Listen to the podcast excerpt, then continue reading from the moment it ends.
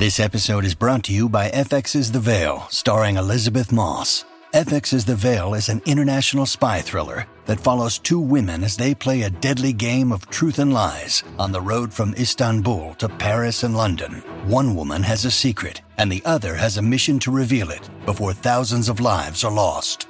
FX's The Veil, now streaming, only on Hulu.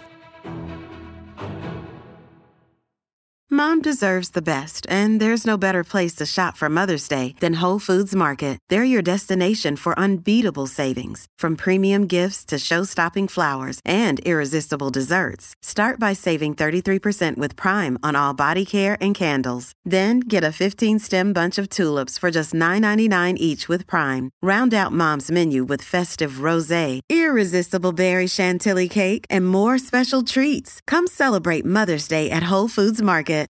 Look, Bumble knows you're exhausted by dating. All the must not take yourself too seriously and 6 1 since that matters. And what do I even say other than hey? well, that's why they're introducing an all new Bumble with exciting features to make compatibility easier, starting the chat better, and dating safer. They've changed, so you don't have to. Download the new Bumble now. Welcome to the New Books Network. Hello, everyone. Welcome to the New Books Network. My name is Tom Baudinette. I am a senior lecturer in international studies and Japanese studies at Macquarie University in Sydney, Australia. And I am extraordinarily thrilled and privileged to have with me Associate Professor Howard Chiang from the University of California.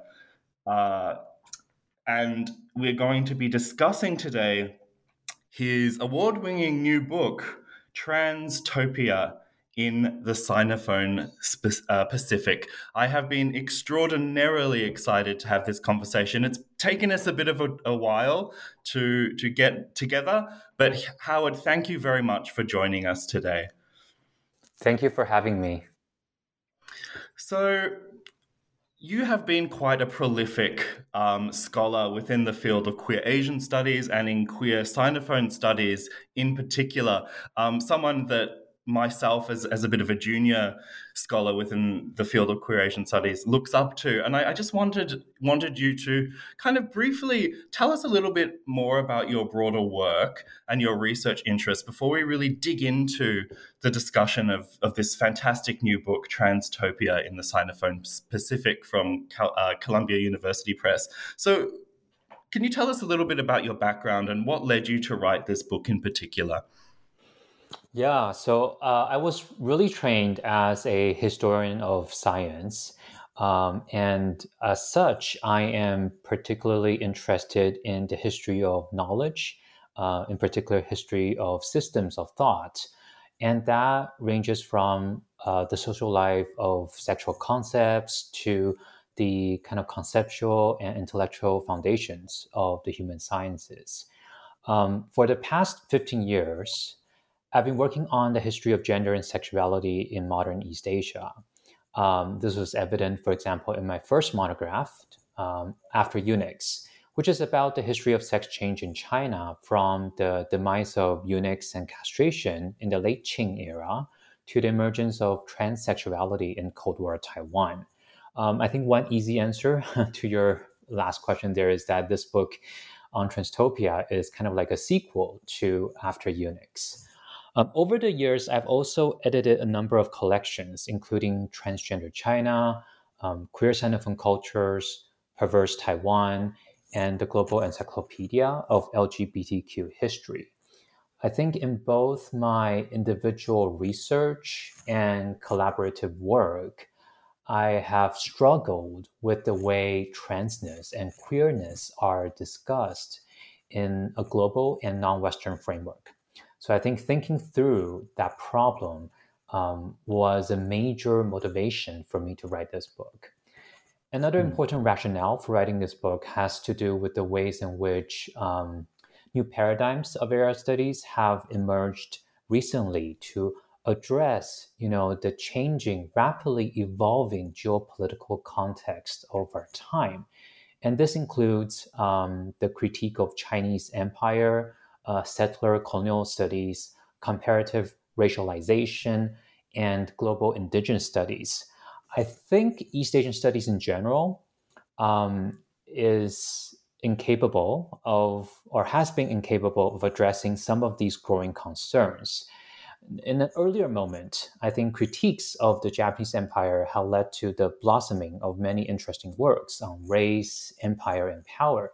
But there hasn't really been a parallel movement in the face of the rise of China, and we'll see how it fares with the rise of Korea as well. And finally, and I think maybe this is something that we can come back to later in the interview if you're also interested. Um, I think while there is a booming interest in queer Asian studies, as you know, um, I find the field to be rather uh, agnostic to historical thinking. And that is not to say that there has been, you know, no important study in queer Asian history. Um, the work of Gregory Pflugfelder or Zhang uh, comes to mind as canonical contributions to these fields. Um, but I think much of the scholarship in queer Asian studies and perhaps queer theory in general uh, remain trapped in the short lived histories of queer experience. And I think this is understandable, right? Given that work in the social sciences, including anthropology and sociology, tend to center on present day fieldwork. So I do see the value um, in different disciplinary approaches. Um, I think, however, in the bigger picture, um, interest in historical scholarship remains at the margins of queer Asian studies. And this is one limitation that both um, After Eunuchs. and this book, Transtopia in the Sinophone Pacific, seek to overcome.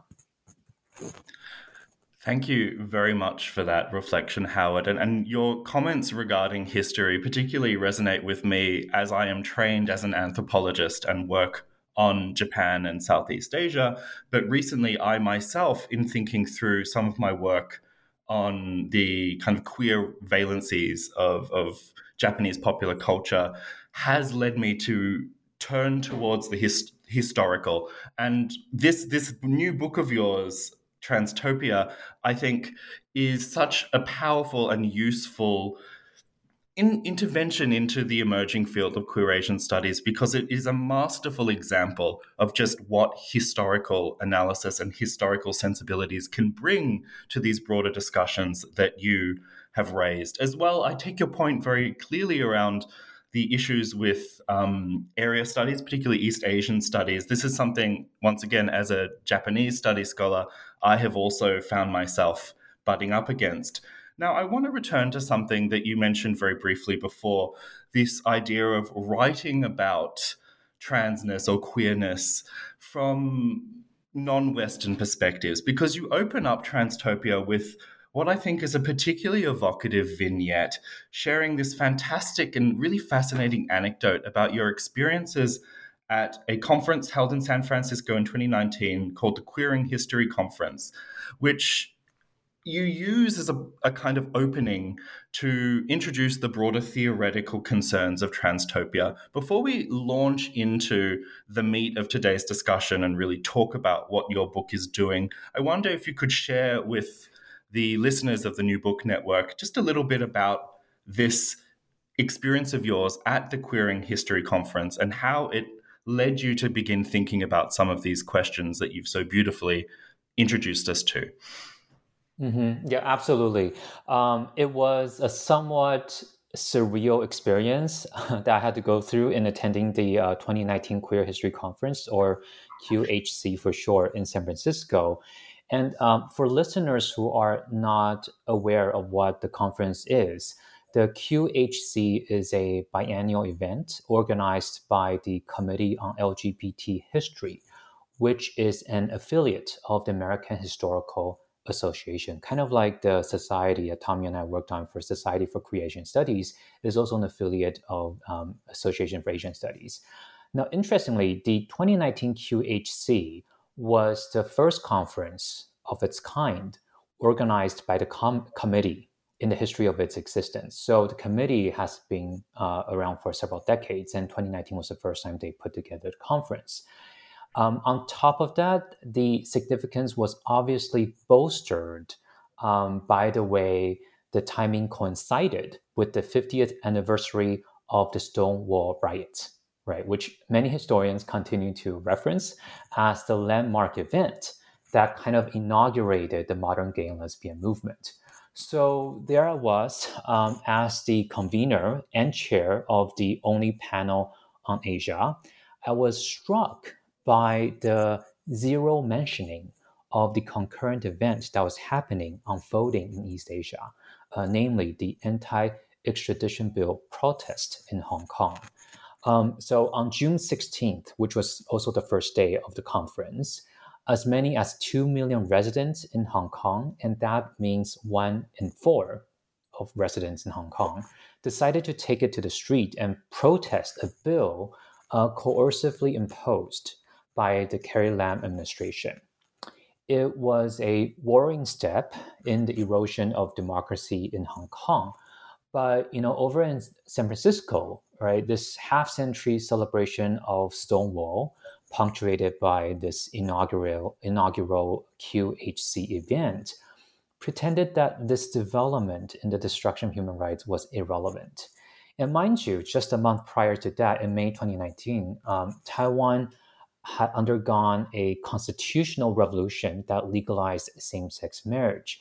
So um, the promising progress in Taiwan contrasted with the gloomy uncertainty hanging over Hong Kong's future. And this kind of, you know, my, and of course, I was based in San Francisco at that point in time, attending a conference. My sentiment um, is similar, but not identical to the way that earlier in 1989, the Chinese global Chinese diasporic communities responded to the Tiananmen Square massacre in Beijing. At the QHC, uh, I kept on uh, tuning out, um, even though there were a lot of interesting papers and uh, discussions.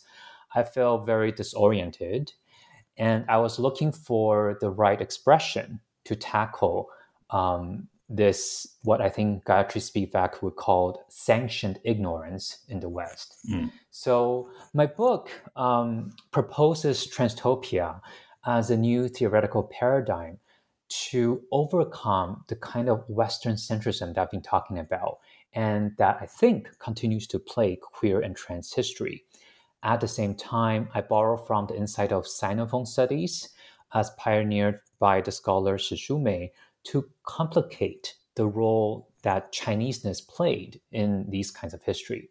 So I, will say that, you know, on the one hand, uh, I think my book makes a very specific claim, right? And that is the geopolitics of Chineseness offers a useful lens to unpack the uneven history of LGBTQ experience around the world, especially when we start to account for those communities and cultures that we thought they tend to share a common quote unquote Chinese linguistic or cultural descent. Like I said with the Hong Kong protests, right, putting the word Chinese in quotation marks is absolutely crucial here to think about mm-hmm. the uh, diversity of Sinitic language communities worldwide. So that's a more specific claim that the book makes.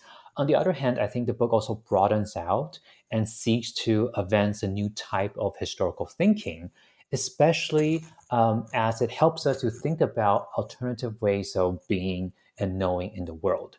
So this is where the neologism of transtopia comes in, because uh, what it ultimately tries to do is to make room for different kinds of gender transgression that are not always discernible through this Western notion of transgender. And I think ultimately going back to you know your earlier point about uh, uh, non-Western production of transness and queerness, I think more importantly, right, by my very um, endeavor to formulate a theoretical vocabulary, first and foremost from the settings of the Sinophone Pacific, my work decenters the West as a uh, privileged site for uh, theoretical innovation and historiographical analysis. So that's also kind of doing um, some kind of disciplining work on that level. Mm. Yes, and I, I think for me, what really struck me as most powerful about this book was this this kind of decentering or, or provincializing the idea that the, the West and the Western kind of vocabularies that we use in Anglophone scholarship to talk about, you know, queer experience or trans experience in Asia has limited in many ways some of the theoretical interventions that scholars working within this space can can have. I have been in a similar situation where I've been at large interdisciplinary conferences where you know there's the that single panel on Asia, and you spend half your time having to explain either why Asia is significant or what's particular about the Asian experience to a room of people who, whilst their politics may be in the right place, they're they're not necessarily kind of thinking about these things. And I, I take your point that there's sometimes a strategic or deliberate um, kind of downplaying of some of this when it comes to disciplinary debates, which speaks to the structures of knowledge systems that we as academics must, you know, navigate. And, and I think, you know, returning to something you were saying earlier, Howard, this your work has specifically been about thinking about the structuring of these knowledge systems as much as dismantling them. Now, in your, your discussion there, you've mentioned two terms that maybe listeners from the New Books Network may not be familiar with. The first is your neologism, transtopia. You've given us a brief introduction as to what that means. But I, I think that it may be useful to kind of tease out a little bit further what you you mean. Why is it transtopia why is this concept you know it evokes either dystopia or utopia? Why do you frame it this way? Uh, why this particular term? How did you come to develop it? Where does it come from? And how do you see it moving forward in the future why do you believe that this particular concept will be useful in this this theoretical and political work that you're doing yeah, that is a very, very good question. Um, and as you have pointed out, right, uh, transtopia sounds very similar to either utopia or dystopia. And, you know, scholars who uh, work on utopias or dystopias will often tell us that they are kind of two sides of the same coin. And, mm-hmm. uh, you know, so um, I think for me at least, when I when I was working through the materials that I was working on, um, and definitely now, I you know, with um, especially for example in the U.S. in the post-Roe world, um, I think we are actually further from the possibility of imagining, you know, transness or gender mutability, mutability, sorry, um, as the norm, as something that uh, should be factored into any of our considerations, whether it's theoretical or scholarly, historical, so on and so forth. So I think that that that was one of the um, reasons I would say that that kind of drove me to to this idea was that I was hoping to gesture toward the possibility of imagining a world, a, a universe, right, in which transness is not considered as uh, deviant or marginalized, but sits at the very center of human existence. And in some ways, this is an update of uh, Eve Sedgwick's work, right? So um, when Eve Sedgwick wrote The Epistemology of the Closet, um, she made a very uh, adamant point about how homophobia or anti homophobic inquiry must sit at the center of uh, critical thinking. I think we're at a point where we have to think about the conjuncture of transphobia and homophobia and so that that that was the reason why um, i came one of the reasons why i came to this concept of transtopia is to gesture towards that kind of utopian um, and realistically dystopian uh, possibilities now in the um, to answer your question about how i came to um, develop this approach in the acknowledgement section of the book, I actually recount two episodes in which I became increasingly uh, unpersuaded by the way transness has been understood in both Western and Chinese academia. And I would recommend listeners to turn to that part of the book to get the full story. But building on uh, these experiences, uh, I came to Transtopia as a way to really peel back the layers of cross cultural politics in anti transphobic inquiry. You know, on the one hand, I, I, I, have a very specific, you know, operational definition that I um, described earlier as, you know, something that refers to um, different degrees of gender transgression that are not always recognizable through the Western notion of transgender. But on the other hand, we can also think very abstractly about transtopia as anything that exceeds transphobia, right? So uh, we have this concept of transphobia that uh, that circulates in our discourse, but we don't really have a good um, kind of um, opposite term to describe what would be the uh, contrast be to transphobia. So that was also another um, uh, factor or, or, reason for coming up with trans, transtopia.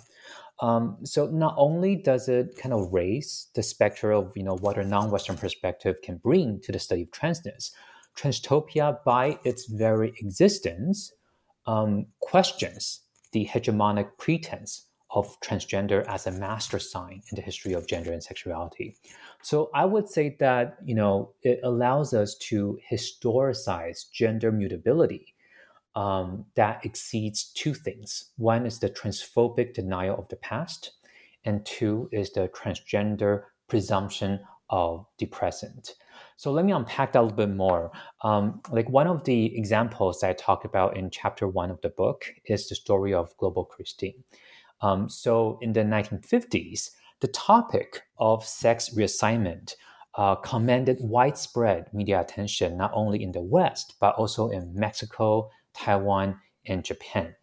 Um, this kind of followed the stardom of the very famous American uh, Christine, Christine Jorgensen.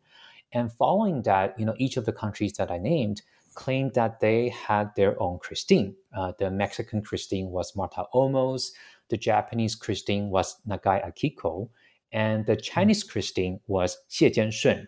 Um, each of them has a different story to tell. And my point is that, you know, by establishing a transtopian continuum, their stories can be situated non hierarchically as interrelated on that spectrum.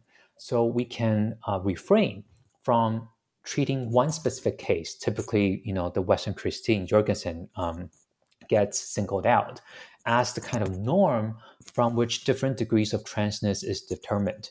Um, but my point here, right, is that Xie should not be seen as less trans than Jorgensen. Uh, the Mexican Christine should not be considered as more trans than the Japanese Christine, so on and so forth. So on the individual level, um, I think this is a determined move to queer transness so that the diversity of transness can be readily acknowledged. Um, and so just to, to wrap up here, I think, um, like I said, you know, in addition to this individual uh, epistemology, Transtopia also tries to perform some kind of rethinking on the discipline level, as well, right? It's a non-identitarian and non-destination driven conception of trans. Um, some read, uh, some listeners may have heard of the work of uh, David Valentine, anthropologist David Valentine, who has argued in his book uh, "Imagining Transgender" that you know when the discipline came to be consolidated around the very category of transgender in the 1990s, the rubric was typically assumed to capture something more advanced, you know, more more modern than the traditional local non-Western understandings of gender, embodiment, and identity. And you know, in my research, I also discovered that even recent efforts to revise trans historiography, often through the lens of class or race, for example, continues to circle back to the confines of the West as a point of departure. Um, and even more problematically, if you look at book titles, right, um, it would be acceptable for authors dealing with specific cultures, such as that of United States, to sue generic titles like female masculinity, female husbands, or transgender history.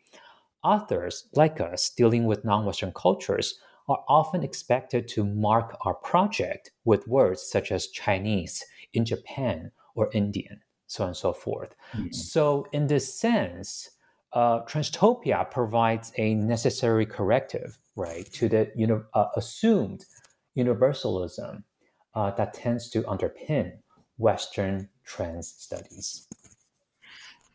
Thank you for that very eloquent discussion and introduction to this, what I think is such an important topic. What really strikes me is this this um, you, you mentioned the challenge to the West as a point of departure, and I, I really think that what this book is doing and, and what you know the, the discipline or interdisciplinary space, if you will, of, of queer Asian studies can be doing in this kind of really radical queer way is is challenging, you know, historiographies that are teleological, you know, that that things started and I think, you know, mentioning Stonewall is quite apt here. You know, things started in um, the West, but there is some kind of origin or a story that exists immutably out there in Asia or Africa or what have you, you know, the so called third sexes.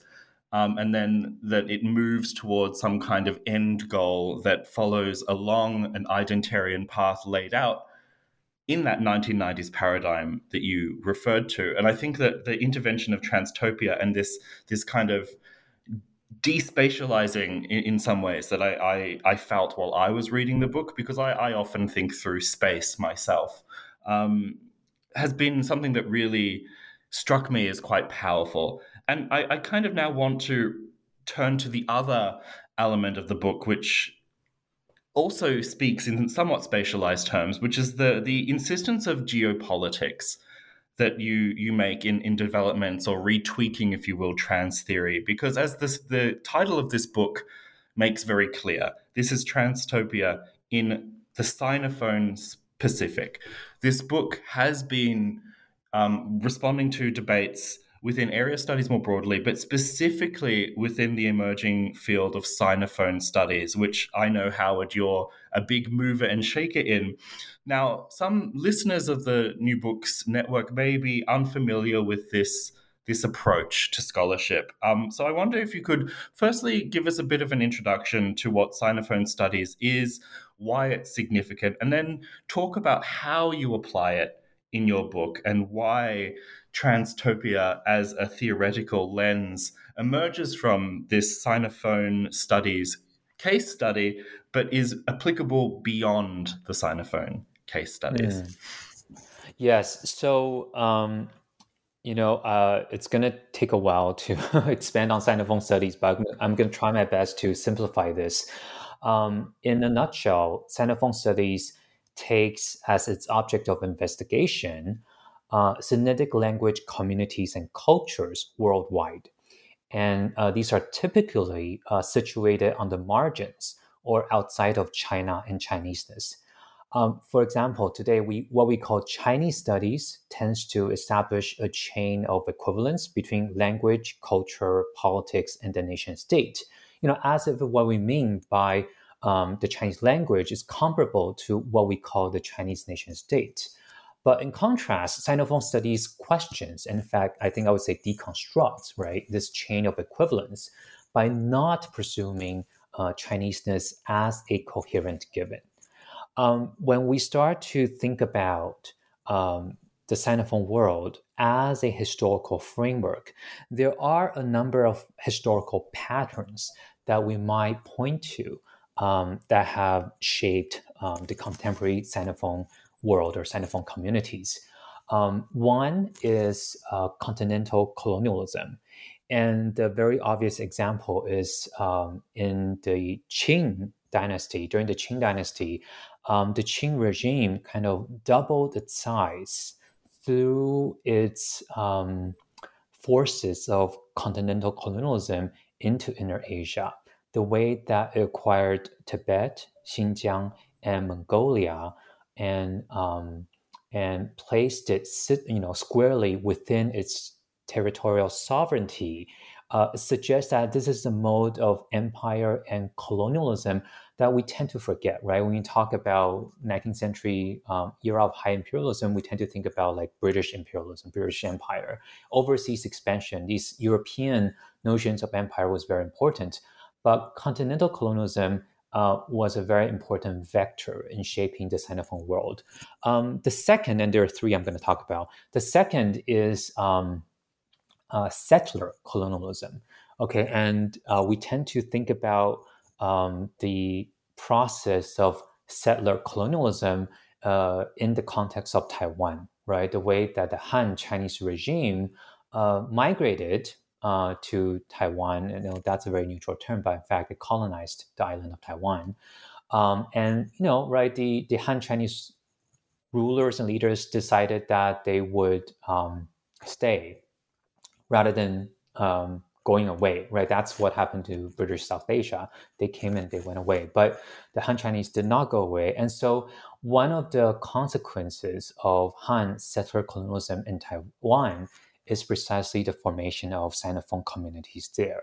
And lastly, uh, of course, in global history, migration of Chinese speaking communities have played a large role, right? So um, the various Chinese speaking communities that have scattered around the world um, have also been a very important historical pillar for the formation of Sinophone world.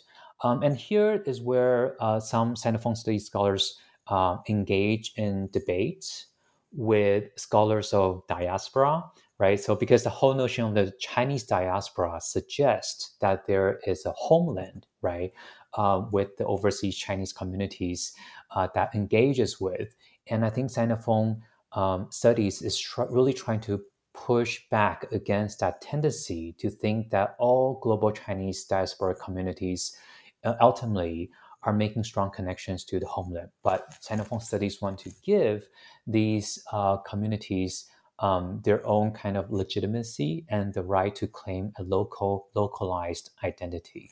So those are historical um, patterns that um, we could point to um, as something that have shaped Sinophone communities worldwide. And in my book, the case studies that I look at in detail are mainly from outside the People's Republic of China proper. So I have found, um, you know, these historical framings of Sinophone culture to be more salient than the descriptor of Chinese, right? I think by this point, it's actually very, a hard sell um, to call Taiwanese people Chinese.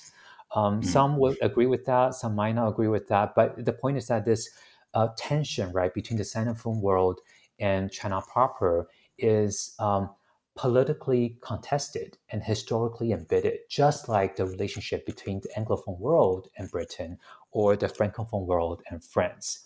Um, if we can help Western scholars to appreciate the distinction between Chinese and Sinophone, I think that's a major step forward. Um, thinking about why that distinction matters in queer and trans studies is the challenge that my book takes on. So, I am going to follow up immediately um, with that point. Why? Why? What does what does Sinophone studies bring to the study of transness? Why why so significantly must we think through this through the lens of of Sinophone as as a kind of framing? I think this this is I think very key to the argument that the book is making at an intellectual level because it is to go back to some of those points you were making earlier, Howard, around dissatisfaction with area studies.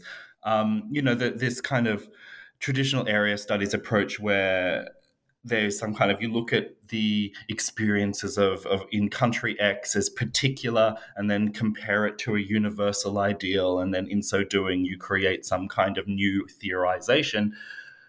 But what your book is doing, what Transtopia is doing, is very different to that. So I, I wonder now that we've provided listeners here at the New Book Network with an, a, brief introduction to Transtopia as theory and Sinophone studies as an approach. I don't want to, of course, give away the whole book because we want everyone out to go out and read it, right? But I wonder if you could just gesture towards a little bit what what you you think these two kind of approaches or these two ideas can do at maybe a theoretical or intellectual level. Mm-hmm. Yeah, that's a really good question. You know, um, so one of so first of all, the, on a theoretical, so I'm going to try to answer a question from the perspective of theory, and then uh, maybe bring up an empirical ex- example to illustrate what I mean. Um, you know, at the theoretical level, I think both Sinophone studies and Transtopia um, try to make a case for why thinking about the relations between minor uh, to minor individuals or examples uh, is important. right? So if you think about um, the connection between Taiwan, Hong Kong, and other Sinophone communities, for example, um, you know, in and of itself, uh, both Taiwan and Hong Kong do not fall within the mainstream historical comprehension. It, it's just not, you know, when we learn uh, world history, East Asian history, no one really pays attention to either Taiwan or Hong Kong. Um, but when you start to put these two minor regions together, like through this Sinophone lens that I've been talking about, and you start to see why this kind of minor transnationalism takes center stage. So this kind of minor to minor relation um, is, is this transregional articulation of significance uh, is something that uh, is made possible through the Sinophone studies approach without having to route these regions' significance or importance through these larger frames of reference, the frames of reference that you and I are more familiar with, such as China, Japan, or even the West. I hope that makes sense.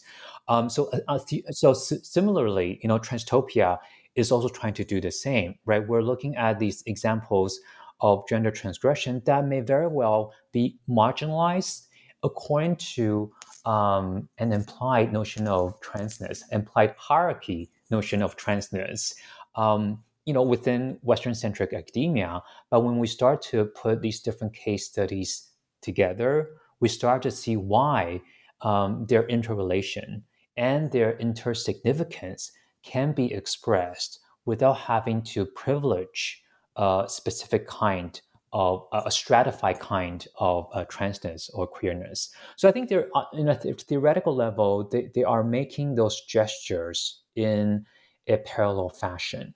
Now, empirically, though, I think one uh, example that I always like to bring up when I talk talk about the book is the uh, example that I discuss in chapter five of the book, and this is, um, you know, the history of um, a high profile social incident, the Ye Yongzhi incident that happened in Taiwan in 2000. And, you know, it, why it's important is because first, um, it led uh, the Taiwanese government to legislate a very important policy called the Gender Equity Education Act um, in 2004. Uh, and second of all, it helps us to rethink um, the history of this notion of 同志 in the larger Sinophone world. So 同志, for listeners who are not familiar with the term, literally means you know comrade um, or common will in Mandarin Chinese. Um, but because it sounds very similar to something like Tongxinglian, it was actually used as kind of reappropriated as a queer term to refer to homosexuality or eventually LGBTQ. Um, so, so the Ye Yongzhi incident was important in that regard because, like I said, even though it's a locally situated incident, Ye uh, was actually um, bullied in school, um, and he passed away in 2000, uh, very likely due to uh, bullying. Um, so it was a tragedy. Uh, but because of the incident, it pushed a lot of a lot of feminist and gay lesbian activists um, didn't work together before 2000, but they came together, and especially for the feminists, it, it, initially they wanted to legislate um, the equality of the two sexes education act, right? But then they reframed, uh, reconceptualized this act into gender equity education uh, because Ye uh, was often bullied uh, for uh, displaying uh, feminine manners, for being considered by his classmates as effeminate. Um, so they realized that you know this was a matter. Gender was not just a matter of binary construct, but it must be conceptualized on as a spectrum and much much more fluid. And in an attempt to address the concerns of gender and sexual minorities like Ye Yongzhi, um, they decided to retitle the act into you know Gender Equity Education Act. And I'm making a point of this because you know in retrospect, and this is already mind you in the early point of 21st century, we don't really know if Ye Yongzhi ever identified as gay or trans or 同志, right, for that matter. Um, but the fact that these political activists were already thinking in these terms, I dare to say that you know they're already imagining a kind of transtopian universe even before we got to um, you know 2004 and 2005. So yeah, would also be kind of often brought up by the Taiwanese queer political movement as a very important milestone. Even though, like I said, right, uh, he never explicitly identified as gay, queer, trans, or tongzhi, and his mom um, was very clear about that. That she she didn't know, but um, the, the point is that because this was a non-identitarian episode, it brings out so powerfully how we need, where we, we, we definitely need a new kind of analytic to understand this. And just because the fact that, you know, then Taiwan um, was at the forefront for legalizing same-sex marriage, now it has become kind of like a um, pseudo role model for different East Asian societies that we just simply cannot understand uh, Ye's case. Um, it, we, we cannot contextualize it with the um, uh, mere descriptor of, of Chinese. Uh, and the fact that Taiwan is not recognized as a nation state, just like Hong Kong, these are really peculiar, I would say, queer regions. Um, and that's how I think this transtopia and Sinophone studies approaches actually overlap, intersect. They, you know, they, they, they, they are brought out most clearly in these, you know, concrete empirical examples. I, I really love the idea of thinking about um, the positioning of, of Taiwan and, and Hong Kong as, you know, I don't know, not nation states, quasi nation states, however you want to reframe it.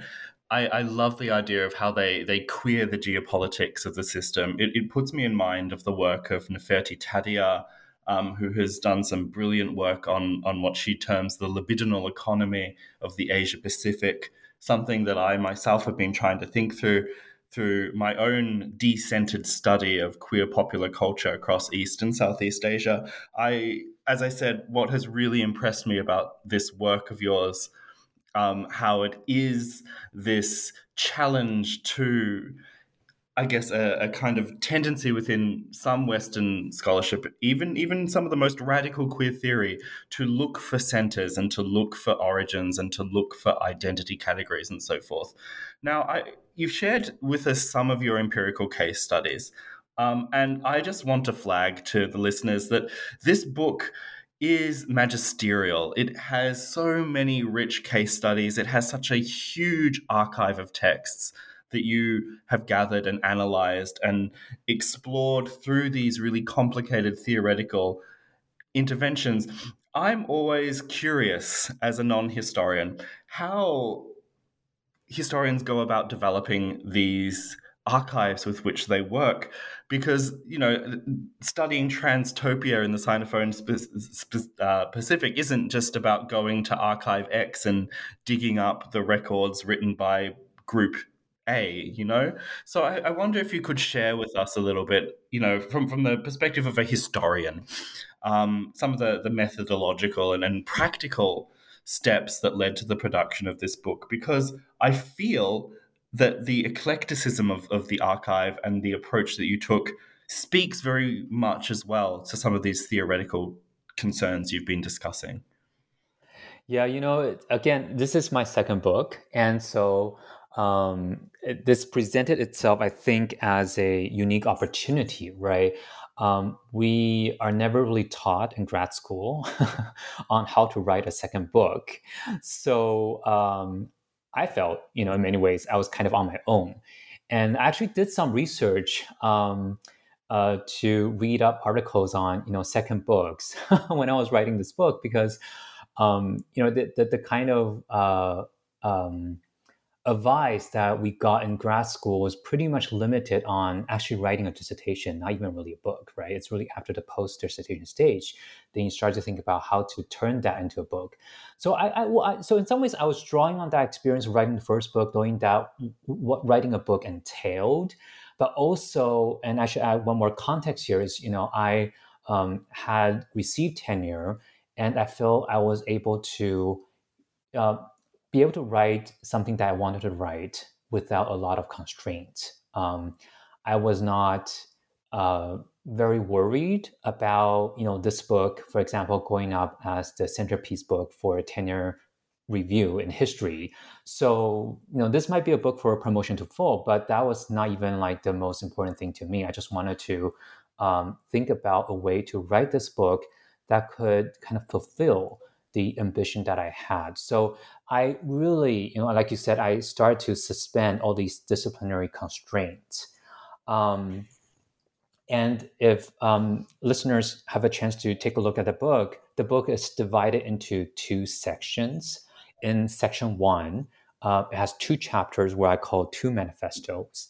And uh, in section two, it has three chapters um, dealing with different kind of case studies, right? So um, it, this this structure came um, in some ways came to me only after I had an initial sense of how I might structure the book. Um, so the, the, I'll say that the, the the second section, the latter half, uh, chapters three, four, and five, were written first. Uh, and some of them were um, updated and revised versions of some essays that had previously published. But it's actually having written those, I sat down and I felt like, oh, I actually needed two um, initial chapters for framing the book, for tying things together. And that's why, you know, you have first chapter on transtopia to reorient transgender theory, and then the second chapter on uh, why queer theory needs Sinophone studies to challenge some of the premise of Chinese studies at the same time that we try to provincialize uh, Stonewall, for example. Um, so that was the framing that I needed. And in the second half of the book, I'll say that you know the the case studies kind of developed rather uh, organically from my previous work. You know, for example, when I was working on After Eunuchs, um, I often came across this term, this con- somewhat contemporary term called 人妖, which in English just means kind of human prodigy or human monster. And, and this has been a very potent trans term, you know, in Chinese history and in Sinophone world. But very interestingly, no one has really tried to historicize the term. So, you know, I was I was just telling myself, you know, actually it's time to actually sit down and to trace very carefully the genealogy of the term. Uh, and of course, I found out that geopolitics, Sinophone geopolitics, was actually very central to the history of Renyao. So that's how the third chapter came about. In the fourth chapter, um, it, it's kind of funny because uh, my book, After Eunuchs, kind of rests on this um, assumption, right, that Chinese eunuchs, these are castrated men uh, serving um, the emperor and the royal family, uh, they had um, the, the eunuch system was exterminated. Uh, sorry, uh, terminated by the 1920s and 1930s. Um, but so so so the book rests on that that premise that there was a demise of castration eunuchs that came with the end of the Qing Empire. Um, but of course, what's interesting, right, is that today um, there continues to be a looming interest in Chinese eunuchs, in Sinophone mm. uh, TV shows, cinema, and so on and so forth. So, you know, I think it would be a missed opportunity for like a historian like myself who is interested in Chinese eunuchs, but then to fail, right, to engage with contemporary interests. This is such a opportune moment for telling uh, contemporary viewers, audience, and readers why you know this history is fascinating. Um, so that was the reason that led to led me to write chapter four, and then chapter five I had talked about um, about Ye Yongzhi incident because I want to rethink Tongzhi politics between Hong Kong and Taiwan. So they kind of all of these uh, th- second half of the book, the chapters in the second half book kind of unfolded. I would say kind of organically, and it was kind of um, uh, my job to bring it all together. You know, like you said, just to wrap up here, it's not you know there is not like a archive devoted to studying transtopia in the Sinophone Pacific. So um, a lot of times it was kind of my own digging and think, thinking creatively about how we can piece these different pieces of puzzle together. You know, Howard, when you were talking about guides for writing your second book, I felt that deeply in my bones um, because I myself had the same experience, but also like yourself, um, having received the Australian equivalent of tenure, really it was, oh, I can go and write about what I want to write about. And eventually that second book kind of came together. Um, unfortunately, I won't be able to draw upon Transtopia in it, but the next project for sure. Um, so I guess the the kind of what I would like to end on um, is to return to some of these broader questions that you raised very early on in our conversation around queer Asian studies. Both you and I are fairly committed to this new emerging field, as you already flagged for our listeners. Both you and I have served on the boards of the Society for Queer Asian Studies, which is affiliate of the Association for Asian Studies. Um, and we're both fairly committed to this kind of um, critique of a Western centered queer studies canon, perhaps. So I, I wonder you know, moving forward, what what comes after Transtopia, and and what what kind of work needs to be done to further the work of queer Asian studies? I think I know what your answer will be, but I will uh, leave it with you. Yeah. Yeah, so I agree with you strongly on the point of decolonizing queer and trans studies and why, right? It's absolutely necessary to move away from the Western centric uh, conceptual models of transness and queerness in the 21st century. Um, you know, I think um, every book has a purpose. And I think in uh, proposing Transtopia, my main goal in writing this book is to offer a method to change how we think about transness and queer history. Um, so, to the extent that the book has that effect, I think I have accomplished my goal. Like I don't imagine, um, you know, building a new field like what uh, Shu-mei has done for Sinophone studies. Um, and you know, in that spirit, I think it would be good for Transtopia and the Sinophone Pacific to stand on its own. Um, it's just that you know, I think different books tries to um, to different things you know, at the same time, kind of, I guess answering your question somewhat indirectly, then I, I am currently writing um, a series of essays that extend my thinking on transtopia, um, and and these concerns are, um, I would say, you know, in response to your question, are precisely some of the themes that I think will be highlighted in the near future of queer Asian studies. Um, so, for example, I'm now thinking about how the concept of transtopia uh, might address a number of blind spots in queer history and queer studies. Um, in Asia, um, I am interested in you know Hayden White's notion of narrativity and why mm-hmm. that's important for queer Asian historicism. Um, and I also noted that um, there is a scarcity of scholarship on the social history of trans masculinity. So I'm also trying to rethink the archival knowledge, the politics of archives surrounding that. Um, and perhaps more importantly, um, the intersection of queer indigeneity and the question of racial capitalism, I think is something that's going to come to the fore. You know, once again, um, scholars of um, both, I would say, queer indigenous studies and racial capitalism have tended to you know focus their attention on the transatlantic world. Um, but I think it's high time for us to think about the questions of race and how it intersects with capitalism, and of course, questions about indigeneity uh, in the Asia Pacific.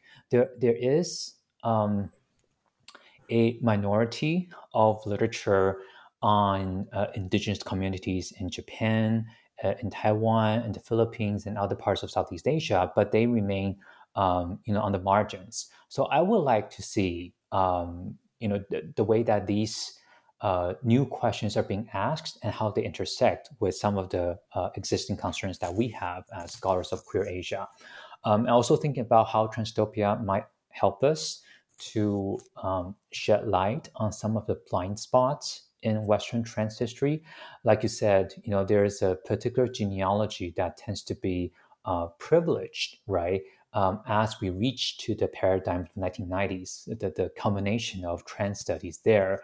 So um, I'm hoping that Transtopia can help us think about um, some of the uh, uh, actors or examples that have kind of fallen from the purview in this kind of genealogy. Um, so all of this might culminate in a short book. I'm not sure, but those are some of the issues that I'm currently thinking through, and I think um, they are going to be increasingly important in queer Asian studies as well. Mm. And I, I, think as well, you mentioned earlier in our conversation, you know, thinking about these questions in a post Roe world, because of course you are situated right now in the United States where we're seeing some very quite scary things happening around the issues of transness. Um, and this this idea that sits within kind of Western centric conceptual models of, of you know the United States as some kind of privileged center and some kind of model to follow, you know, looking from without, it's often a hard pill to swallow, and and having to combat the idea that Asia is somehow backward um, and is catching up. Uh, you know, when when we're thinking about some of the earlier moves in uh, queer and Asian studies, this was the the kind of challenge, and I think that we're kind of coming back to that. And Transtopia is, I think, it, it's really lobbing a grenade once again into the fore and saying, look, there are alternative models, and we need a vocabulary and a discourse to to kind of do that. And so I, I think I take your point, like as as a a methodological intervention as well, how to do this work. I find this book of yours, Howard, just really brilliant, like to be quite honest. Um, I'm in awe of, of what you've done here. So we're going to wrap it up. I know that you've probably given your your one key takeaway, but if you're going to succinctly put it in, let's say, one simple sentence to the listeners of the New Books Network, what is the one lesson that you want readers of Transtopia in the Sinophone Pacific to take away? Mm, I think this will be kind of like summary of what we've been talking about as well.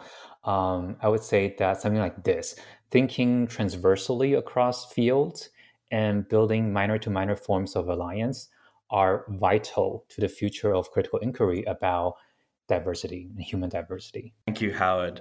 So that's been the New Books Network. I've been Tom Baudinette. Thank you so much, Howard, for talking to me about your book. So, Transtopia in the Sinophone Pacific is available from Columbia University Press. Um, thank you very much, and I'll see you all next time here at the New Books Network.